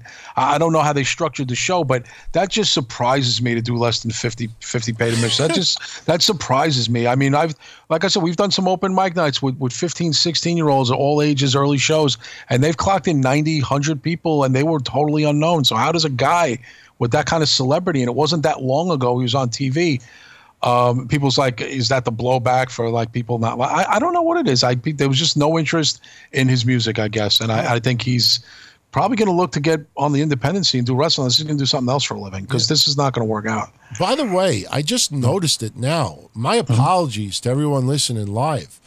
Big shout out to everybody in the chat room. There's like a, a like a lot of people tuning in tonight. I mean, we always have a big audience, but man, it, did Raw really suck that bad? I, and, People it- saying, yeah. yeah, it's like wow. I, I just like looked at the number. I was like, wait, whoa, okay. But getting back to Enzo, look, I defended him when that whack job accused him of that shit, and when you know Mish and I got you know the the police report and started analyzing it further, you know there was you know there were more holes in her story than Swiss cheese or Swiss Lorraine. Um, and I also defended him. Yeah, it was wrong for him to do what he did at Survivor Series, but when people were immediately calling him a sexual predator online and this, this, and that, You know, I thought that was way wrong because you know he that's just not true. He was accused. The story had, you know, it's not like she just dropped the charges and you're always left with that wondering. Remember Jerry Lawler in 93 when that Yeah, 14 year old accused him that they were in a hotel room and stuff and then the charges were dropped? Mm-hmm. You know, if you research the story and you hear what she told her mother, and she was, uh, you know, someone who sat front row, you know, and, and uh, I don't want to say like a, a lot of very young girls who sit front row, like they fantasize about being with some of these stars and this and that, but that's what it kind of felt like from 93 Yeah. with that story. That story lingered with him to this day. Yeah. You know, so I defended Enzo across the board. But musically, his fucking music sucks. I, I listened to like 30 seconds of it and then I turned it off and I thought there was something wrong with my speakers. It sounded like my speakers blew. I mean, it just the music is terrible. And then I, I waited a few minutes and said, all right, let me play a different clip of it. And it was even worse. No, and you know, and you were a DJ. I mean, you used to DJ. You know hip hop. You know dance music. You I- know. I don't know what that you- was. No, no, but you know freestyle. You you're not like you know. Don't get it twisted. You have a pretty good eclectic, uh, you know, uh, you know, uh, vast knowledge of certain music, especially like old hip. You know, you've talked about it before. I mean, even being totally fair. I mean, listen to it. I don't really get who that's going to appeal to. It's really unlistenable. You know what I mean? you know you know what it feels like to me it feels like to me that he you know look we've said it for a while enzo got fucked a little bit from wwe He did. He did. He did. yeah, I mean, he when he claimed he did not know about the accusation until a lawyer brought up something like that. I mean, when you actually take a step back and you look like the re- I mean, you in hindsight you say to yourself, okay, you know, Enzo just comes off as as a dick. So so maybe WWE's like waiting for a reason to get rid of him.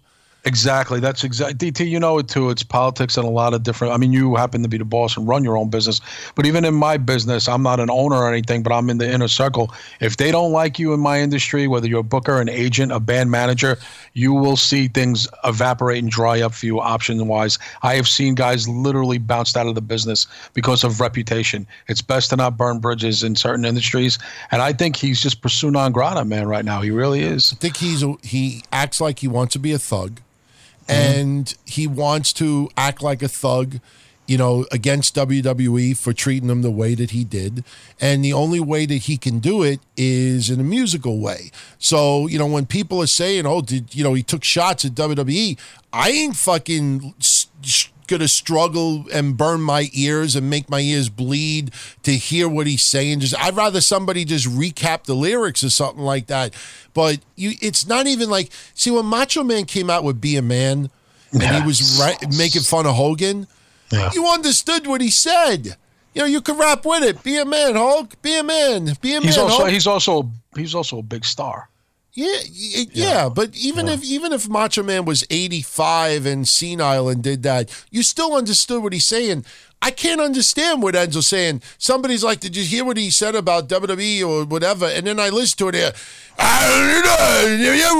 and I'm like, I'm supposed to like write down these lyrics. I, you know, like when I write down a recap of something, or I'll I'll listen to it, and I might be watching Survivor Series, or I might be on the computer, but I'm listening in the background, and I hear somebody say "drop kick" by Sasha, and I'll write in my notes, "Oh, Sa- Sasha threw a drop kick." This, uh, at least I could hear it and understand it. I can't even write the fucking lyrics down as I'm hearing it because I don't even know what language he's talking in.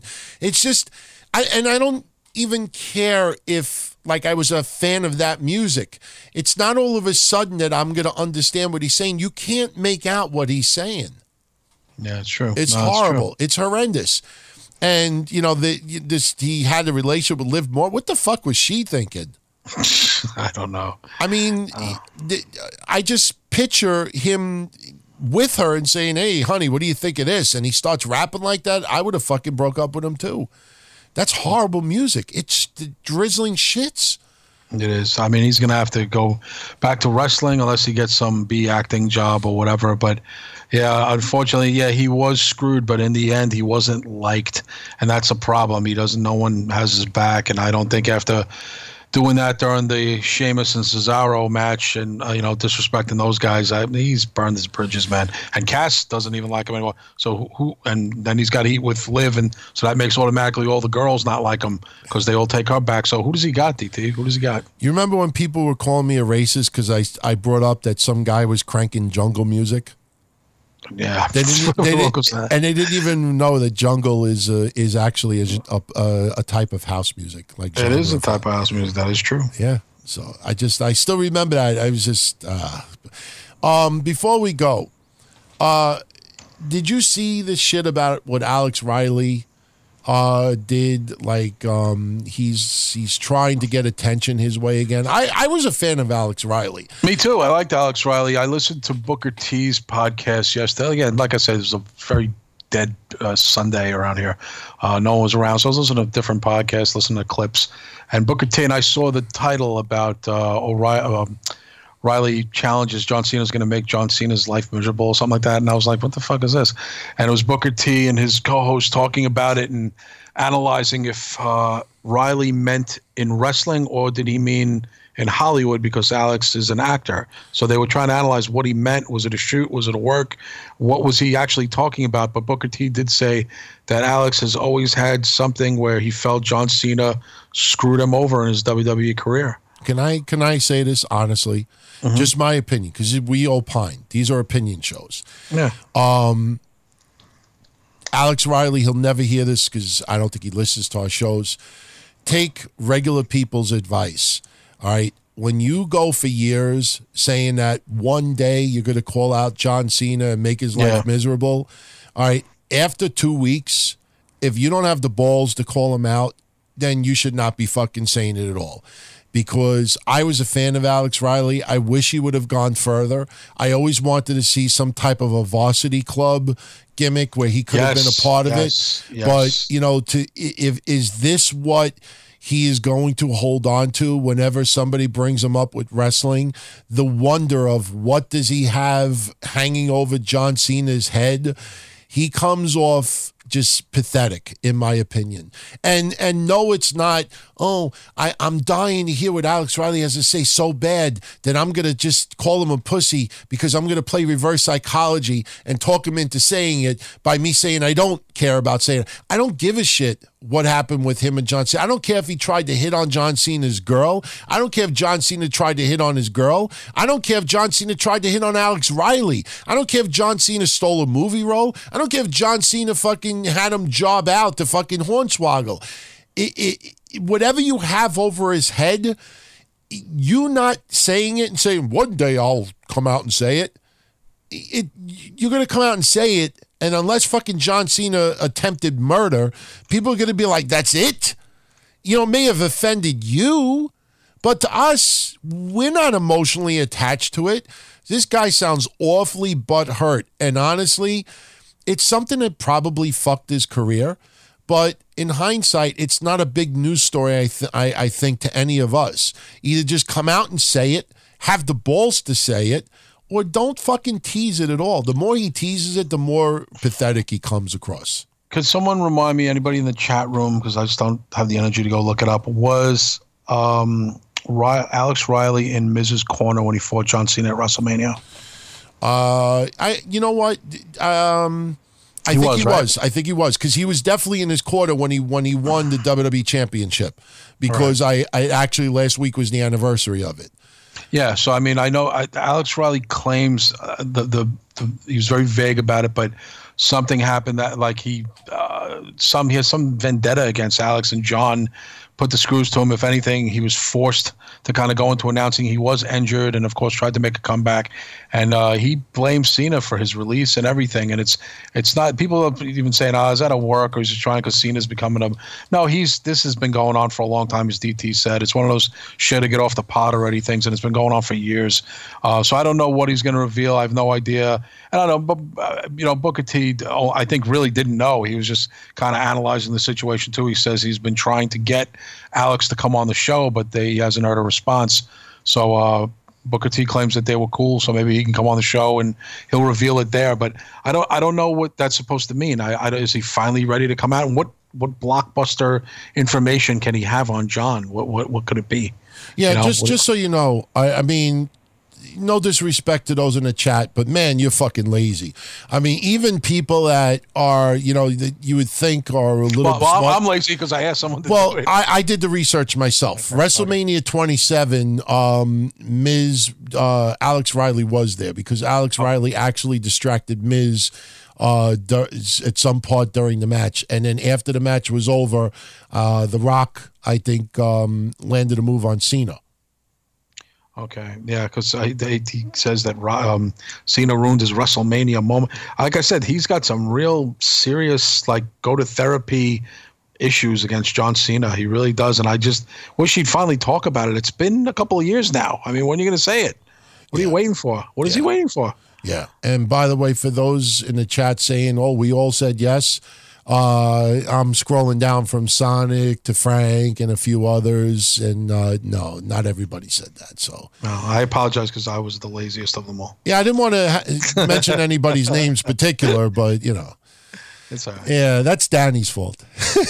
okay, Danny's Danny's uh, cool cool people. So of course. yeah, she's got a um, a very unique uh, channel online as well. Um, Danny, just go on YouTube and search Danny D A N I the prank call bitch.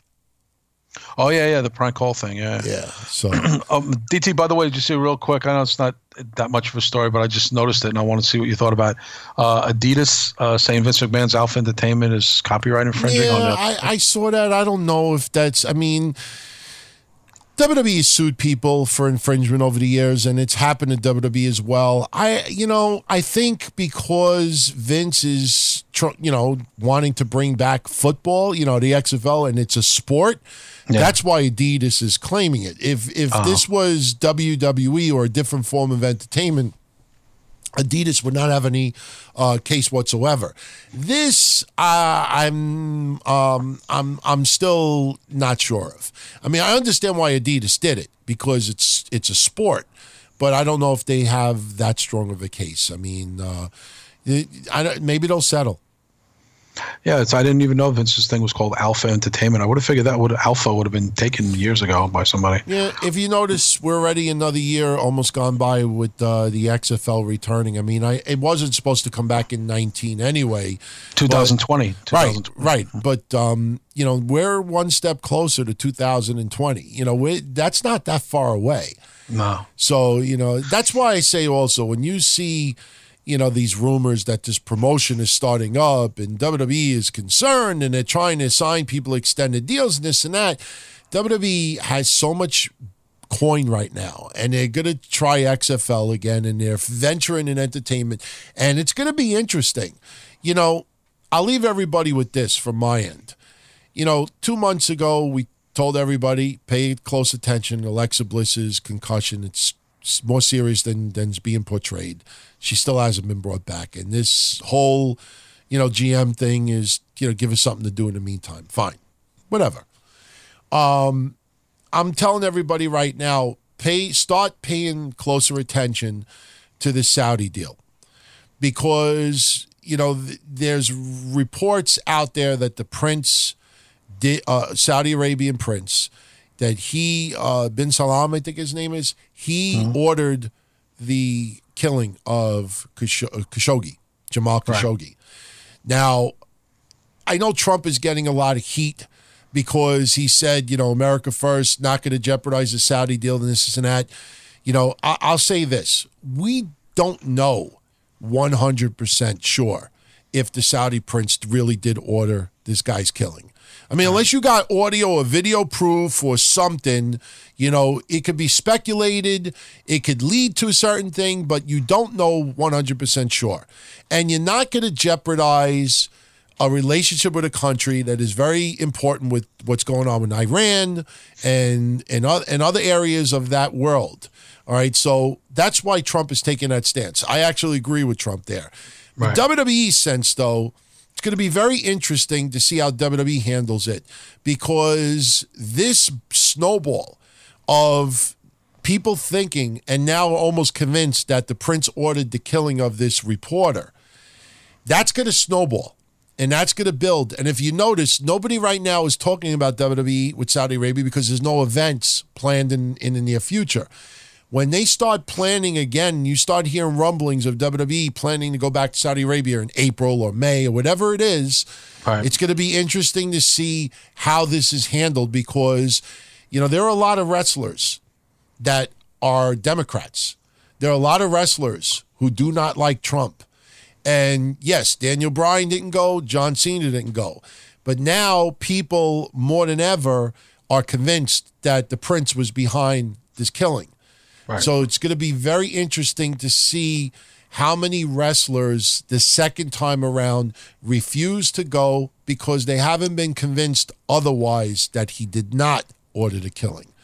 Pay attention to it, everyone. Pay attention to it. Not now, but keep it on the back burner because it's it's if you thought it was crazy the PC and the stuff going around the first time around, it's gonna I think it's gonna be even worse the second time around. I agree. Yeah. So Absolutely. But uh, don't forget, Patreon's Dark Chronicles tomorrow night. yeah, tomorrow night Dark Chronicles. Uh, Wednesday will be Breakfast Soup. Thursday will be the return of blah blah blah. And um, for those listening live, stay tuned. You got some more audio coming up. Everyone in the download, make sure to check out this week's This Week in Wrestling History. It was a lot of fun to put together. I also want to let everyone know, I I will admit when I fuck up, and I fucked up, and I fixed it. But I don't want anybody to start going crazy thinking that they heard something and they didn't hear it or they didn't hear it and then he did hear it. Um, episode 44 of This Week in Wrestling History. I had played uh, highlights of the, the wedding of Test and Stephanie and also Samoa Joe shooting on Scott Hall, no showing TNA. Somehow I mixed up the end of November with the end of October. And those two clips originally were on episode 44. I removed them from 44. They actually happened this week in wrestling history. So there's going to be two clips this week that you listen to it, you may say to yourself, wow, didn't I hear this before? I don't want anybody to go crazy trying to figure out, like, wait, wait, I knew I heard this before. That's what happened. Um, You know, I it's the first time. I honestly, I know why it happened because I was planning this vacation with my family for about Right. two and a half months, and I was d- doing everything possible to get last week's episode done a week early, so I can go away. And for the last month and a half, two months, I've been doing a little extra work, trying to get this episode done a week early. And from, you know, doing that week's episode and also trying to do the end of uh, November's episode the same week, somehow I, you know, commingled some clips. So, you know, I don't know if maybe they just ended up in a wrong folder, but, you know, those two clips uh, I had on the wrong episode. So I'm surprised nobody picked up on it, but I fixed it. And I just didn't want anybody to go crazy wondering, like, you know, how, why am I hearing this again? It's all right. Yeah. Kev, I'll talk to you tomorrow. Yes, sir. All right. Everybody, catch all Patreons tomorrow. Everybody else next Monday. Have a good one. Peace. Later. All right, everyone. Uh, those listening live, once again, stay tuned. Everyone and download, follow me on Twitter at Don Tony D. Website, dontony.com. Email me, dontony at dontony.com. You know what? Because of everybody, the audience is so large this week, I want to do another trivia contest next week. Um, I will, if you follow me on Twitter at Don Tony D, I will put up a poll the next day or two, choice of a prize. I have three women's. I, I might do a women's prize this time around since we haven't done that in a while. I don't know if anybody collects like cards, autograph cards, kiss cards. I'm sure some of you know what those are. For people that don't know what the kiss cards are, a lot of the women on the current WWE roster, Topps uh, has cards, you know, like trading cards. You buy baseball cards, football cards. They have WWE cards as well. And some of the cards that they have are called kiss cards. What the women re- woman wrestler will do is she will have lipstick on and she will actually kiss the card. And you get the card with the actual lipstick and it's the actual kiss card. And some of them are even more rare because said wrestler will autograph the kiss card. So i have quite a few kiss cards uh, in my possession because i have a lot of prizes that I've been building up, you know, for Patreon, for future giveaways. So I have like a Mandy Rose kiss card from like two or three years ago. I have an autographed Nia Jax kiss card. I have um, a ki- uh, card from uh, Eva Marie that is actually worth a boatload now since she's no longer in WWE. I have an AJ Lee card. So I think I may put up a poll in the next day or two, let you choose what the prize will be. And I want everybody to tune in live next week. We'll give it out on the show. For those listening and download, if you're going to say to me, how come you don't do contests for people on the download? It's very, very difficult because I could put up a trivia question, then you research it, and then how do you be transparent and actually pick a legitimate winner? It's not that easy. You do it live in the chat room, you know, everybody's there to witness it. Plus, I have the transcripts of all the chats. So uh, for those out there that like to talk shit behind my back when wrestling soup is on and stuff like that, I have access to all the chats, motherfuckers. I'm kidding. I'm kidding. I don't look at the ch- chats, but I keep transcripts in case somebody ever calls me out in the future and says, "Hey, you didn't do this," or "Hey, you didn't do that." We try to be. Uh, I mean, that that's one thing that I'm not good at. Everyone, I'm not good at lying. You know, usually if on my Twitter. I said, you know, I was going to Connecticut with the family this week and we were taking the ferry and this, this, and that. So, me like an idiot, for those that don't like me, you'll appreciate this. Me like an idiot, this past weekend on Thanksgiving, it was only 20 degrees in New York. It was only 15 or 19 degrees in Connecticut. So, we decided for the first time ever to take the ferry. We figured we'll drive to the tip of Long Island instead of going I 95 because I 95 is crazy traffic already. Imagine doing it during the Thanksgiving holiday, it's even worse. So we figured, okay, we'll drive to the tip of Long Island because it's the opposite way of the Hamptons. You know, in the Hamptons, you go uh, right, and where the ferry leaves, you go left. So we figured we'll, we'll drive to the end of Long Island, take the ferry from the end of Long Island, which takes you into Connecticut. Then you drive about 25 miles to the cabin. And then we decided to go to the casino for a day, you know, my mom and this and that. So anyway, we're on the ferry Thanksgiving in the morning, and it's about 20 degrees out. And we're on a ferry, and it's the winter time. And when you're on a boat, water splashes in your face and it's cold. So as we're on the ferry, I'm saying to myself, you know, I, I wonder if everybody thinks I'm full of shit about really going away, Connecticut, this and that. So me, like a moron, I take my my iPhone, and I go outside and I said, let me go on Twitter and shoot a couple of seconds of video to wish everybody a happy Thanksgiving. And if you go on my Twitter right now at Don Tony D, you'll actually see the video of me wishing everybody happy Thanksgiving. But I'm the only dumb Polak outside the boat getting drenched. And at the beginning of the video, I'm sitting down, not realizing that the seat is completely filled with, you know, soaked with water. So I got soaked. I got drenched. It's 20 degrees out. We're on a ferry. I can't go into a bathroom and change clothes. I fucking just watch it. You'll see. I'm wishing everybody happy Thanksgiving. I realized the stupidity I just did. And you could see it looks like smoke in the video, but it's not smoke coming from the boat. It's the foam from the water splashing into my face. And I was an idiot. But you want a good laugh at Don Tony D. So, all right, everyone, I'm out of here. If you uh, want to check out Patreon later this week, as we said earlier, Kev will be on tomorrow with Trez for the Dark Chronicles. I'll be on with Mish Wednesday for Breakfast Soup. I'll be doing blah, blah, blah Thursday, which is a non wrestling show. And as always, you get, uh, you know, all the other bonus content as well. So, everyone, take care, be well, and I'll catch you all soon. Ciao.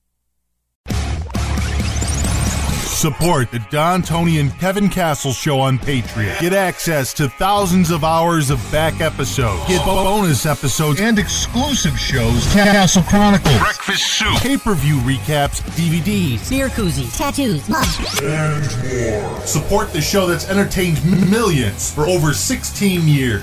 Patreon.com slash Don Tony. Once again, patreon.com slash Don Tony. Tune out with Nebia by Moen, the spa shower that offers double the coverage using about half the water, making it look, sound, and feel totally different. Learn more at moen.com slash Nebia. I'm enrolling in Medicare soon, and it had me a little confused. Then I found myhealthpolicy.com. With myhealthpolicy.com, I could go online and compare Medicare Advantage plans from some top rated national insurers, including $0 monthly premium plans. I can learn about plans in my area and talk with a licensed insurance agent if needed. MyHealthPolicy.com has made doing my research a whole lot easier. My choice, my Medicare, myhealthpolicy.com. New to Medicare? Start now. Go to myhealthpolicy.com to learn about some of the top rated Medicare Advantage plans in your area, including plans for $0 a month in plan premiums, low out of pocket costs, and expansive provider networks. If you're thinking about a Medicare Advantage plan, myhealthpolicy.com is a great place to go to find a plan that meets your needs. Learn more about your options, even talk with a licensed insurance agent. myhealthpolicy.com.